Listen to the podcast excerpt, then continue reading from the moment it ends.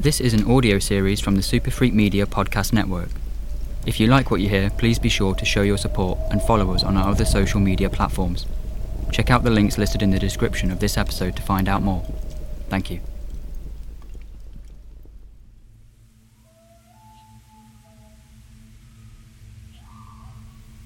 The night draws near, and the shadows stir. You're alone in the woods. Dead leaves crunch underfoot, and the wind bites at your neck. You feel a chill down your spine as the fog ushers you deeper into the darkness.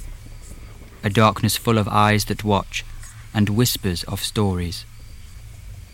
I am your storyteller, and this is Campfire Chronicles.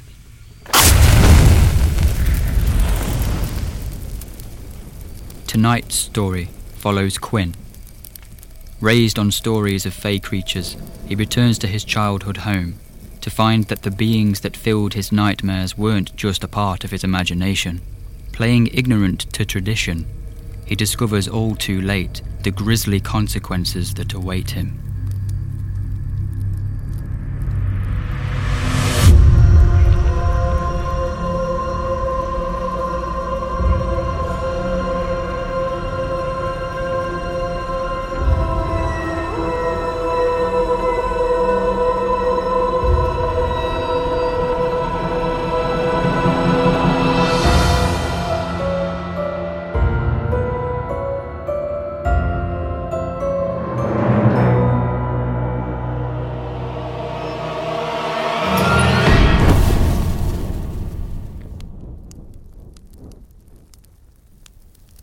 The sun slowly crept upon the overgrown thicket of Seeley Cottage. Beams of light caressed the brambles along the boundary of the garden, slipping between the cracks of the pavestones and reaching longingly through the branches of the old, gnarled tree at its centre. The weathered remains of a small rope fence flailed in the breeze at the tree's base as morning fell like a sigh. The memories of a childhood spent here drifted in the wind as Quinn stared contemplatively from the kitchen window eyes glazed with morning rum. Dust danced gently in the air as he stood in the same spot that Nanny MacLeod would watch him from as he ran around the garden full of juvenile wonder. It was the first time that Quinn had been back here since the funeral, since he found out that Seeley Cottage was now his. It wasn't an easy trip. His overnight train journey from London was a sleepless one, as he returned to the Highlands for the first time in his adult life. Back to seclusion and isolation. Back to the place he swore he would never return to since leaving almost a decade ago. As he sluggishly poured another cup of tea, a sharp pang of hunger shook him from his morning stupor, leading to a frantic search through the cupboards to find something that was in date. Like the rest of the cottage, the contents of the cupboard were way past their best date, blanketed in a thin layer of dust. The pantry was next, which was empty, save for a familiar ornate biscuit tin that unleashed a flood of memories from Quinn's childhood. One for you, one for me, and one for our friends, the folks that are free, echoed Nanny MacLeod's voice as he pried open the stiff lid that was inlaid with intricate patterns and cartoonish depictions of fairies, sprites, and pixies. Where there once was homemade buttery shortbread, there now sat several stones, smooth and cold. They dulled the polished gold interior of the antique biscuit tin. With a frustrated groan, Quinn threw the tin back into the pantry and slammed the door shut with enough force to send motes of dust raining down upon him. This is typical of her, he thought to himself. Head up her arse, all the way to the clouds. As he stomped around the cottage, he thought of how he could not even escape Nanny MacLeod's stupid rhymes and superstitions even after she was gone. How it always frustrated him that she would continue infantilizing him even into adulthood. On a cold winter's night, leave them all something sweet, else they'll bite off your toes and nibble on your feet, he said out loud mockingly remembering the wild stories of brownies that would finish your chores in exchange for sweet, baked goods. Quinn loved these tales growing up. His head would swim in the magic of stories about kelpies, the water horses that would entice children to jump on their backs, and those of the gnome like Petch that would challenge the strongest men to arm wrestling contests. At Nanny MacLeod's insistence, he would always leave a jar of honey by the back door at the beginning of every month. Together they would hang bells from the tree each summer so that the sprites would tend to their garden, being careful not to damage even a single leaf from the tree, which Nanny MacLeod insisted was the home of the Fae. It wasn't until Quinn started to get older that he realised his life was different from everyone else. His classmates would all have the latest toys and gadgets, whereas Quinn would have rickety wooden figurines that Nanny said were made just for him by Gruagach, the fairy queen, in exchange for a pint of fresh milk. Quinn soon grew bitter in his teenage years, becoming tired of the tall tales and the isolation from his peers. As soon as he had the chance, he ran away and never looked back. He would send the occasional card when he could, but by the time that the news of her death had reached him, Quinn had not spoken to Nanny MacLeod in almost seven years. He felt a sharp scratch of guilt as he left the cottage to take a short stroll to pick up some food before the real work of the day needed to be done. He always meant to pick up the phone, but life just got in the way, and after their last conversation, he was sure that she never wanted to hear from him again. The seclusion of Seeley Cottage meant that it was a nine mile round trip just to collect some supplies, and as he quickly devoured his morning haul, Quinn started to note the dual tasks that he had to undertake before the estate agent would arrive in two days' time and he could finally be rid of Seeley Cottage for good. The place had sat untouched for months, but he felt Nanny MacLeod's presence everywhere he looked. From the cluttered living room filled with books, teapots, and trinkets, to the bedrooms that had wall to ceiling murals of woodland sprites and mythical creatures. He thought that she was undoubtedly smirking from the afterlife, knowing that she had the last laugh. With how much needed to be done, and how quickly he wanted to be out of the place, he wolfed down his breakfast and choked on his coffee, dashing his leftovers out of the kitchen window into the bramble below. He instinctively pulled his phone from his pocket to mindlessly scroll away for a few moments, but Seeley Cottage resided in the middle of nowhere, and the surrounding forests ensured that no network coverage would ever reach these parts of the highlands. He threw his phone into a nearby drawer, which then turned into a rummage to find some black bags. This was cut short when there was a knock at the door. Five short raps in quick succession. Hurriedly, he opened the door only to find that there was no one there. As he stepped outside to investigate, he knocked over a small rock cairn that had been raised directly on the doorstep. Word must have reached the nearby towns that there was someone in the crazy lady's house, and kids being kids, they wanted to cause some havoc, so he yelled for them to back off. It seems that nothing truly had changed since he left Seeley Cottage behind, and that kids still take the long bike ride up here, daring each other to pull pranks and try not to get cursed by the crazy lady who lived there. Shaking off the familiar sense of embarrassment, he kicked the rocks under the overgrown flower beds that lay either side of the front door and made his way back into the cottage. There was a sudden crash, and Quinn made a beeline towards the source of the noise. The broom closet door was wide open, with all of its contents scattered across the floor. He whipped his head around the doorframe and found nothing but shelves of detergent and various cleaning materials. He shouted in a fit of frustration. There was too much to do today without having to deal with snot nosed kids. I suggest you leave now, else I'm calling the police, he bellowed while stomping through the front door again hoping to scare off any child that was stupid enough to get on his bad side today. As he repeated himself, shouting out of the front door, something caught his eye. A blur, moving too quickly to be a child, passed rapidly from the bramble up to the top of the old tree in the centre of the garden. Sighing, and not wanting to spend his day arguing with a squirrel, he turned back and headed inside, oblivious of the chorus of muffled giggles emanating from the tree. Quinn sat on the edge of his old, single bed, hand engraved with leaves and flowers. Nanny had told him that it was an old piece of wood that had fallen from the tree in the garden and was fashioned into its current form as a token of thanks from the Fae to the MacLeod family for respecting the old ways. Nothing in the room had been disturbed since he stormed out of the cottage for good all those years ago. Three large trunks filled with wooden toys and instruments that had remained untouched and unloved for so long. The old dresser that still contained clothes that had been handed down so many times that patches had to be sewn into almost everything sat in the corner of the room dwarfed by the mural that covered the cold stone walls. It was a depiction of the Seeley Cottage garden in full bloom. Pixies playing amongst the heather, brownies peeking out from behind ferns, and the giant tree playing host to the numerous fair folk that made up the rest of the fairy court.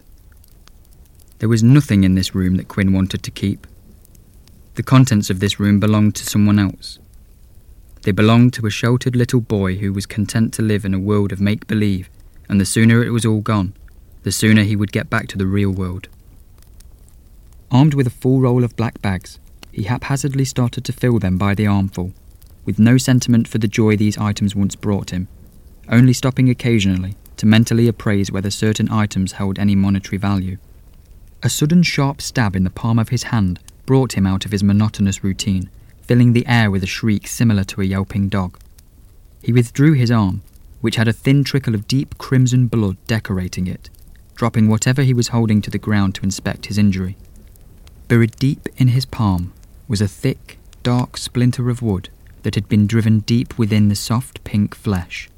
A fresh pool of blood formed as quick as he could wipe it away, the searing pain throbbing in time with his quickening pulse. He ran to the bathroom and thrust his hand under the antiquated taps, which groaned with the strain of disuse as he scrambled to turn them on. Flecks of rust glittered in the small reservoir of bloody water, the pain slowly starting to subside into a throbbing sting. He found some yellowing bandages in the cramped cupboard under the sink and started to wrap up his hand, fighting with a bloody red dot that was fastly seeping through the layers. Several layers later, the bandages remained there sickly off white, so he returned to the bedroom where the offending item still remained on the floor. He bent slowly to pick it up. It was a crudely made, small wooden figure in the shape of a person, fashioned out of tree branches and twine with sharp twigs poking through sporadically. As he inspected the figure, it seemed vaguely familiar, even though he had no recollection of ever owning such a thing. So he tossed it in the trash, and as the hours passed, the contents of his old bedroom slowly began to vanish into numerous piles of black bags until nothing remained but the furniture and a sense of accomplishment. An early start and the lack of rest eventually caught up with him, and as he fought an intense match of tug of war with sleep, he admitted defeat and closed his eyes. The summer breeze rolled against the rickety window frames with a gentle tap, the aged wooden beams creaking in a metronome and Quinn found himself walking along a beaten woodland path, the pearlescent moonlight lighting the way, his small juvenile body dwarfed by the forest's ancient grandeur. His hand was in hers. Chalky and rough, but with a gentle touch, he looked up and saw Nanny MacLeod's round face beaming down on him. Her faded emerald eyes filled with nothing but love. She mouthed something to him, but no sound came out, and she nodded towards the path ahead of them.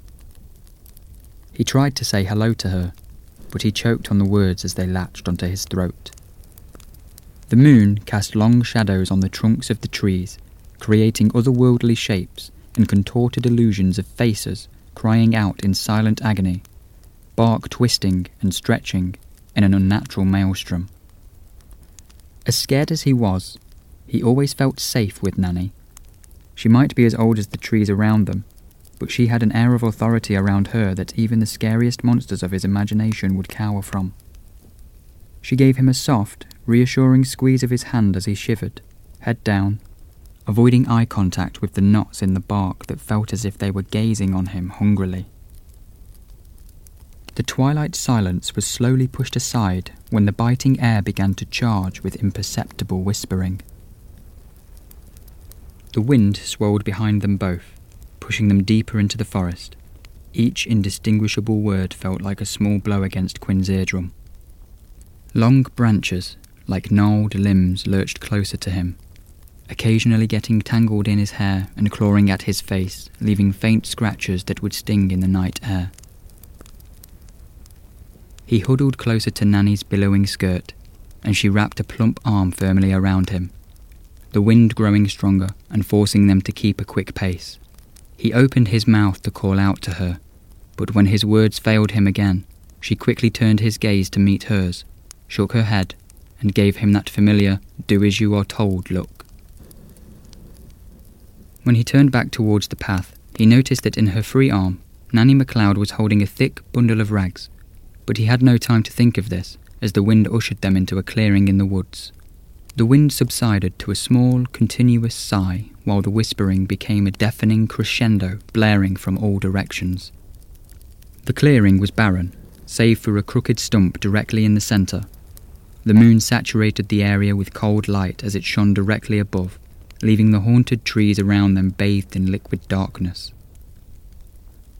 Nanny gave Quinn's shoulder a firm squeeze, gathered up her skirt, and hobbled over to the tree stump, both arms now cradling the lump of fabric as she stared dead ahead.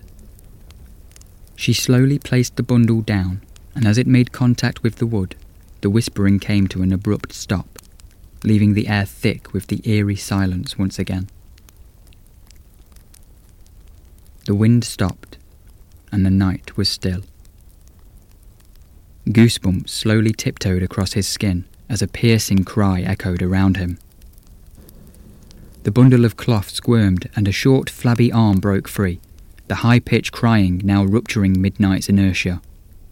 Just as Quinn took a step towards Nanny and the crying baby, she fluidly spun around and pointed a finger at him, and he froze as small, luminous orbs appeared within the surrounding trees.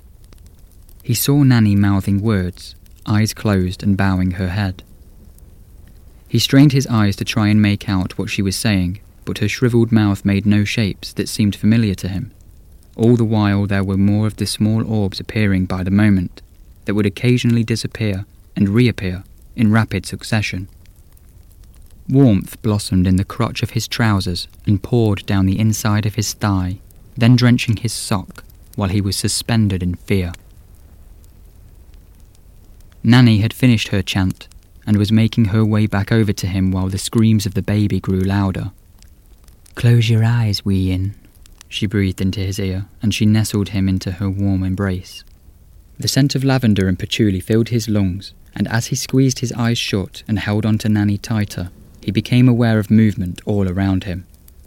The sound of claws tearing wet fabric, mixed with guttural growls and a gargled baby's scream, dinned into Quinn's head his eyes stinging with the tears that erupted from his eyes. Nanny started to hum a lullaby while the cacophony of terror overwhelmed Quinn, who could not catch his breath from the sobs that forced themselves from the very pit of his stomach. A final choked squeal was immediately followed by the sound of smacking lips, chewing, and swallowing. And then, silence. Nanny slowly let go of Quinn, reassuring him that everything was okay and that he could open his eyes now. He refused. He wanted her to pick him up and run back to the safety of their cottage together. After some coaxing and promises of his favourite cake, he opened one eye slowly and then the other. The clearing was empty. All hungry eyes from the forest had now disappeared, and it was just him and Nanny. She hunched over, wiped his face, and planted a kiss on his forehead her peach fuzz gently tickling him and making him giggle. He took her hand and they started to make their way along the path back home when Quinn turned his head towards the stump in the middle of the clearing. Tiny, dark footprints burgeoned out from a pond of blood that surrounded it. Gone were the baby and the blankets, replaced with a small cairn of stones. He opened his mouth to scream. Quinn shot up, body covered in a film of cold sweat. The sheets were soaked and clung to his legs while the acidic sting of urine permeated the room. The room was pitch black, so he pressed himself against the wall, blindly feeling his way to the light switch. Suddenly, he started to salivate, and his stomach growled, barely making it to the toilet by the time that its contents exploded from his mouth and nose. After hurling several mouthfuls of vomit into the cold basin, he started to choke on a piece that was caught in his throat. No amount of clearing would shift it, so he reached to the very back of his mouth to try and remove it. Whatever it was, it was sharp and too large to have been something that he simply ingested this morning, and it cut into muscle as he removed it slowly from the back of his throat. Wailing in agony and the coppery taste of blood mixing with bile, he threw up again all over his hand, trying his hardest not to choke as it attempted to slide back down his esophagus. He reached back and managed to pull it further into his mouth, while sharp, needle like points bored into his tongue and made a noise like scratches on wet sandpaper as he tugged rhythmically. One final tug removed the object, leaving deep, thick scratches in and around his mouth, and he dropped whatever was removed into the toilet bowl. The stick figure lazily bobbed up and down in a sea of sick, laced with blood silently mocking him while tears streamed down his face, falling into the grisly concoction that lay within the toilet. He scrambled backwards, slamming the bathroom door shut behind him. He wrapped his arms around his knees and slowly started to rock back and forth in place, his heartbeat thundering in his ears. Visions of his nightmare came swimming into the forefront of his mind and battled with the agony in his throat and mouth for the contender of what could torment him the most. He hoarsely told himself that it was all just a dream. He slapped himself across the face, which brought no comfort and failed to rouse him from it. He then started to slam his head against the solid oak door, which only resulted in more pain. No attempts of self assurance could remove him from what he realized was a grim reality. That was no dream. He just blocked it out. That was the night that his childhood died. That was the night that all the stories he grew up with, completely absorbed with juvenile wonder, transformed into living nightmares.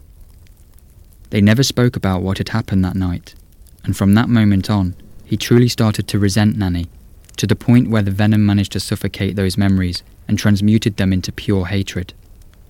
It was this hatred that compelled him to get up, and in his rage, he flung open the bathroom door and headed outside into the liquid dark.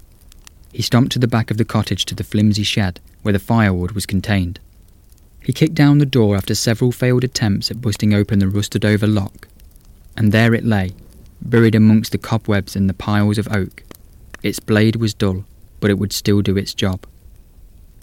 He hoisted the axe over his shoulder and made a swift approach to the old tree in the centre of the garden. Nanny MacLeod would never let him climb the tree or even play near it in fear that Quinn would damage it and upset the fair folk, to the point that she erected a small rope fence around it to serve as a warning. He took great delight in stomping over it now, hoping that wherever she was in the afterlife, that Nanny felt every single blow of his leather boots. He gripped the handle firmly, releasing fresh pain into the palm of his bandaged hand. He swung back and buried the axe head into the tree, roaring in pain as he did so, causing fresh blood to come oozing out of the scratches in his throat. The agony spurred him on further, wildly swinging the axe back and forth, slowly hacking away at the thick trunk, chips of wood flinging about aimlessly that covered the grass in a coat of fine ochre dust. He lost all track of time and thought. His face and neck were severely discoloured from a mixture of sweat, grime, and blood, and his arms started to grow heavy. He dropped the axe and admired the notable chunk that he had managed to chop away. Exhausted, and determined to finish the job in the morning, he retreated back inside and collapsed onto the moth eaten sofa in the lounge. He buried his face into the faded paisley cushion and passed out from the overwhelming sense of exhaustion and pain. Blackness. Silence. Stillness. This was less of a dream and more of a void. No matter where Quinn turned, there was nothing but the empty black of void space. Nanny MacLeod's voice thundered. Woe betide ye, precious one, that fells a fairy tree. The Fae will catch ye, big or small, with merriment, mirth, and glee.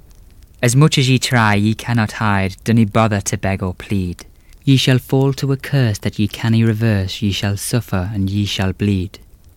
So heed these words, and ye will learn to respect the folks that are free. Woe betide ye, cursed one, that fells a fairy tree. Promptly he woke up. Rain hammered against the roof of Seeley Cottage. The wind, like a battering ram, slammed against every window and door, leading a chorus of chaos that was the storm outside. Quinn sat up, his lower abdomen ablaze with a pain that only a trip to the toilet could cure. In a daze, he languidly made his way to the bathroom, eyes half shut as he lowered his trousers to piss. Nothing happened. Eyes fully open with a look of confusion, he squeezed to try and force something out, but again his efforts were in vain.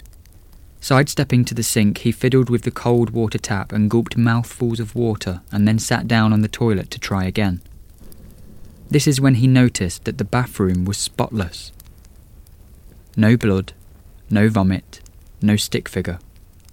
Chalking this up to a complete lack of sleep on his journey up here, mixed with the buried anxieties that he already had about returning to Seeley Cottage, he laughed off the machinations of his warped imagination the fire in his abdomen started again, sending him to the floor, curled up in a fetal position as the pain travelled to his groin.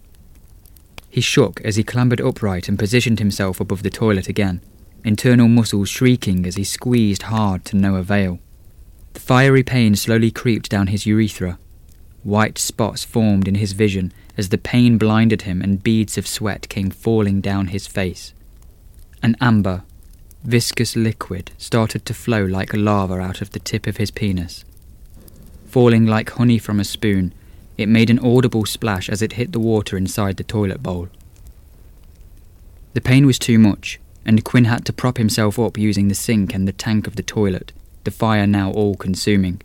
The putrid, sour stench burned as he tried to control his breathing, and fifteen minutes felt like hours while the thick liquid continued to flow.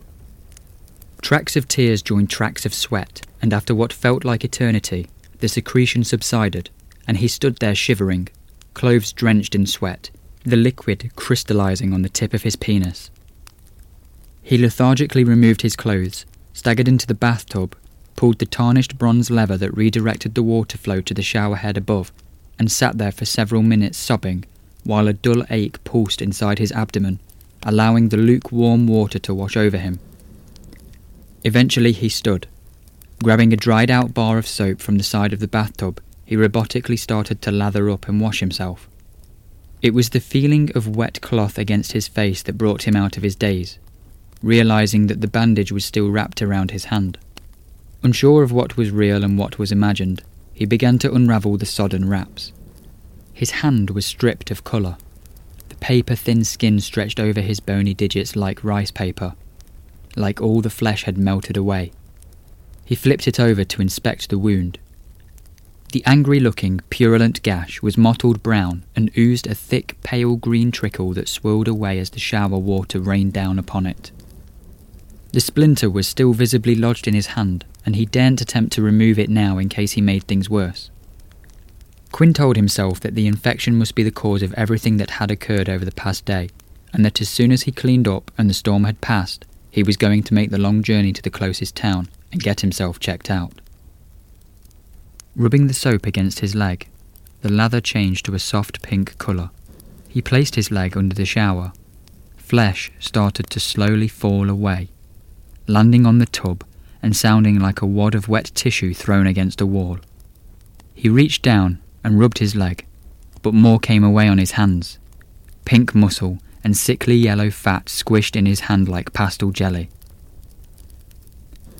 Freaking out, he slipped, landing on the small of his back that shot an electric jolt of pain vibrating up his spine. He lay there in shock as he saw flesh fall and wash away from his left leg, gathering at the drain and creating a plug of human tissue. Oddly, he felt no pain. In a state of shock, he ran his hands along the dissolving flesh that once stood firm on his leg, wiping away layers of sinewy muscle that came apart in slimy ribbons between his fingers. What remained was dark, rough, and firm to the touch, and as the last remnants of his thigh floated beside him in a blood soaked bath, he lifted his leg, which took incredible effort, resorting to using both arms to pull it to the surface. Where his leg once was, there was now a log.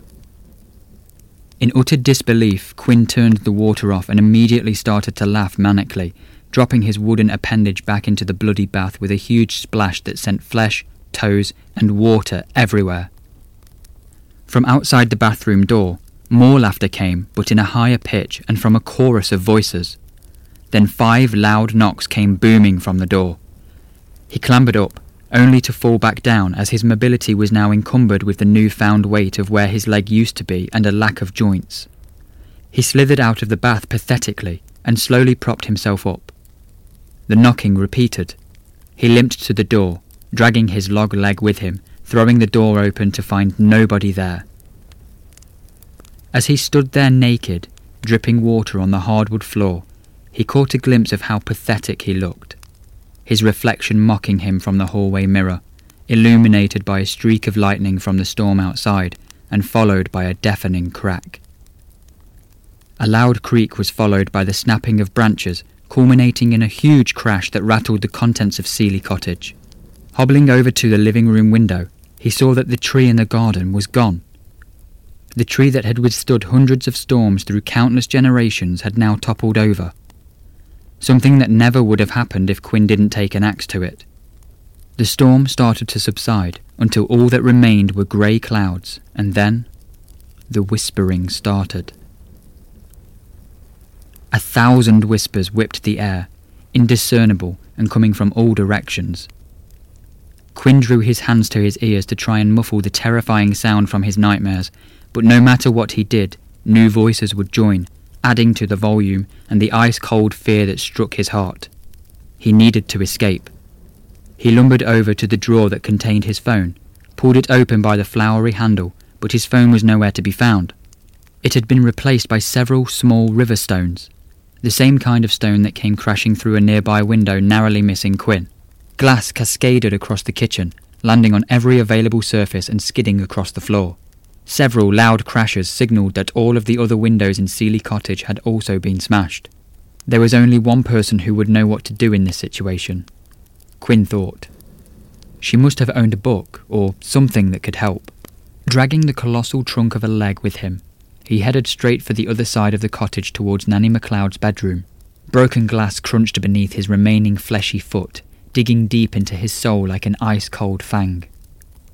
He gritted his teeth and lurched onwards, determined to put an end to this waking nightmare once and for all.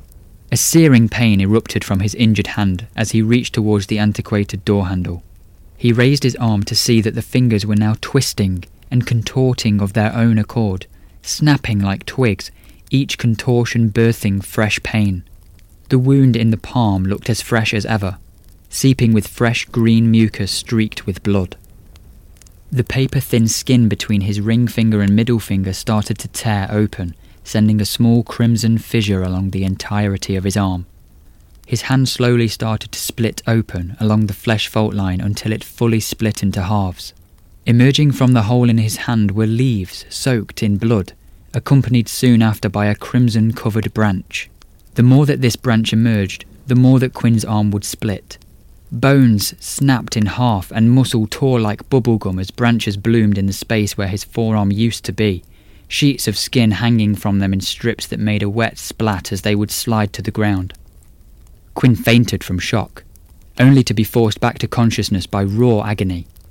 With a pop, his shoulder socket shattered and the foliage emerged in its full glory, dripping with the remains of what used to be Quinn's arm. Pushing through the agony, throat aching from his tortuous cries, he threw open Nanny's bedroom door with his remaining hand and stumbled through, swiftly slamming it shut behind him. The room was silent. Quinn could no longer hear the menacing whispering. Silence, with the only sound cutting through it being his own laboured breathing and the rustling of the huge branch that now jutted out from his shoulder. Each wall of the room was painted with a depiction of a huge forest, cascades of deep greens and lush browns that were stippled with small white dots as sets of painted eyes stared at Quinn from every angle. Like every room in Seeley Cottage, old wooden furniture adorned this space, and the huge four poster bed in the middle of the back wall was draped in rich silver silk that Nanny claimed had been made from real Selkie hair. He wasted no time and began his hunt for something, anything that could save him from his torment. He started with the trunk at the base of her bed, digging deep amongst spare bedding, patches of fabric, and spools upon spools of various threads.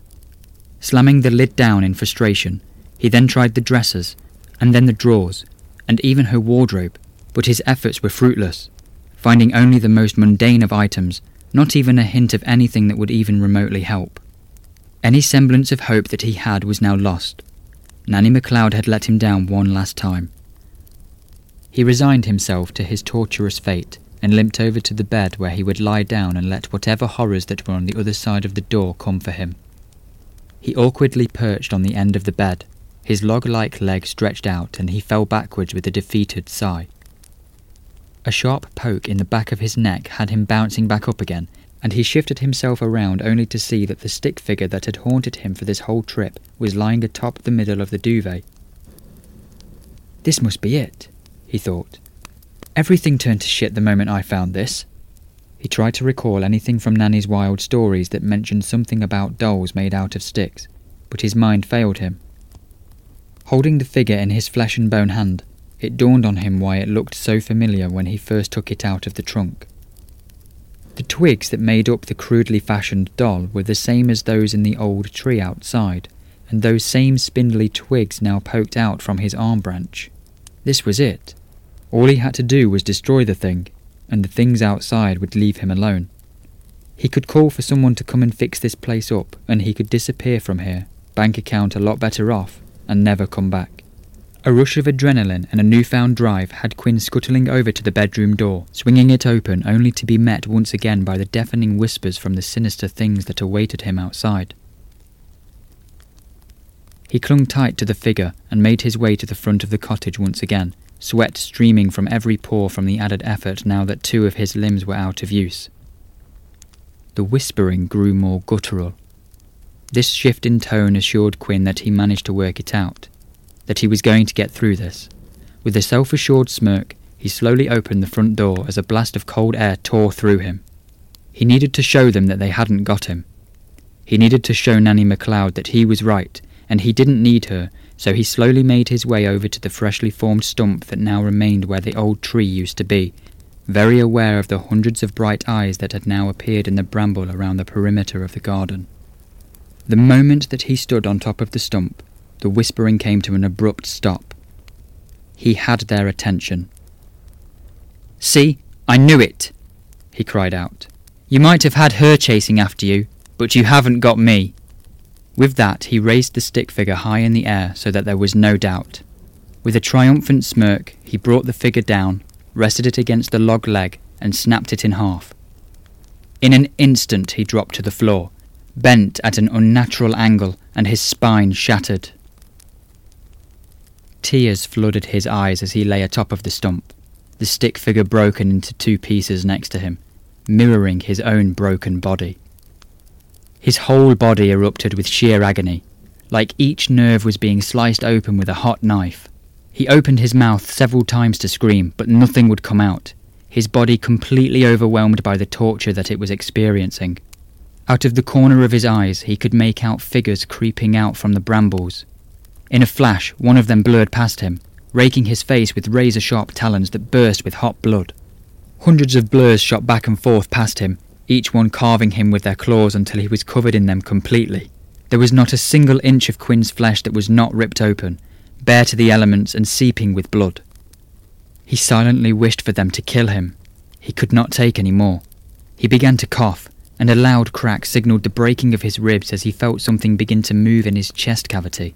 Bursting out from under his rib cage, branches, shooting up towards the sky and spraying the contents of his insides cascading over the crisp grass.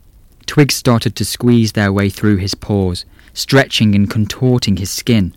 In his final moments, Quinn could hear Nanny MacLeod's voice in his head. Woe betide ye, precious one, that fells a fairy tree.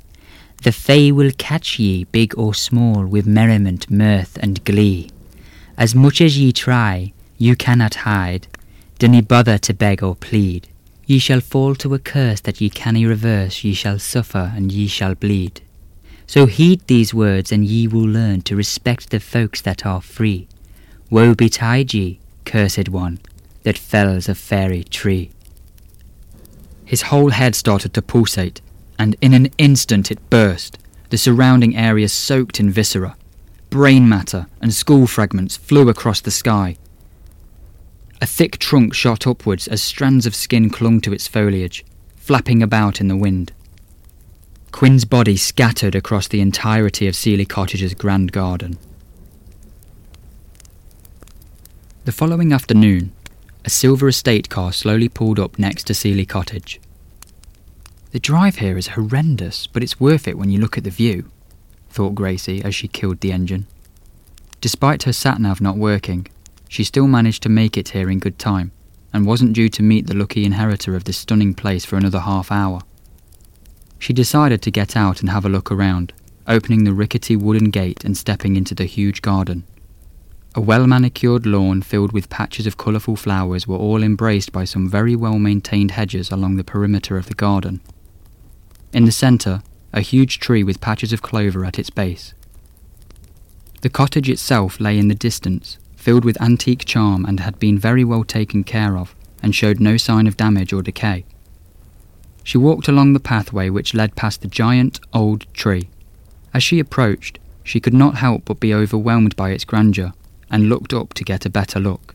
Her eyes were drawn to two knots in the tree that looked almost as if they were eyes. A snapped off branch below giving the illusion of a nose, and the bark below that warped in such a way that it looked like a mouth crying out in agony. She shivered and brought her gaze down and moved swiftly onto the front door. There was a small pile of stones just outside of the door, stacked on top of each other in a peculiar manner. She was careful to not disturb them and remembered stories she would hear when she was younger about never disturbing a fairy mound. Silly little things like that had stuck with her, like always throwing salt over your shoulder if you spill it, and you must always salute a solitary magpie. Silly stuff made up to keep children entertained. She gently knocked on the dark wooden door to the cottage, but after a few moments of waiting, nobody answered. She knocked again, a little louder this time. She shifted uneasily as she suddenly felt like she was being watched. She quickly turned around but saw no one. Her eyes skimmed the garden and fell upon the face in the tree again. It really was quite disturbing how much it resembled somebody screaming in total agony. She told herself she would try one more time and then go wait in the car so she didn't have to look at that tree again. She thumped on the door five times, as loudly as she could manage, a few moments later, the door opened, and there stood a kindly looking old lady, white curls framing a round, weathered face with emerald green eyes that had faded with age. She smiled at Gracie. Can I help you, Wien? she asked. Oh, sorry. I was supposed to be meeting Mr. Quinn Cloud here today. He recently inherited this house. I'm from the estate agents, Gracie replied. I'm sorry, Hen, but this has always been my house, and there's nobody here by that name. Probably some bairns in the village over the way having a wee joke with you, beamed the old lady. My mistake. I'm so sorry. Gracie sighed. You have a lovely home, by the way. Thank you. Why don't you come in for a cup of tea, dear? Then you haven't come all this way for nothing, the old lady chuckled. That's very kind of you, but I should really get off. It was lovely to meet you, Mrs. Don't be daft. Come on in. Call me Nanny MacLeod. None of that Mrs. nonsense, said Nanny, as she ushered Gracie through the door of Seeley Cottage.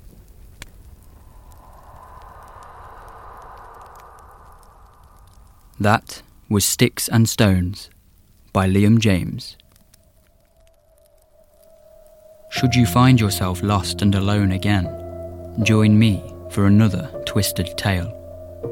But tonight, as you leave the glow and warmth of the campfire and the last ember flickers in the dying light, remember that these stories will stay with you.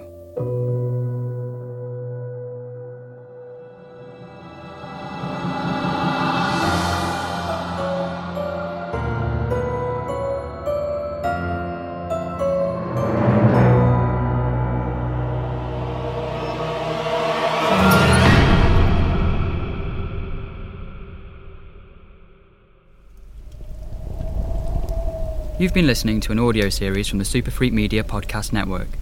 To show your support on this project, along with the other content we create, be sure to subscribe on whatever platform you're listening on. You can keep up to date with everything else we are up to on social media using the links in the description of this episode. Thank you for listening.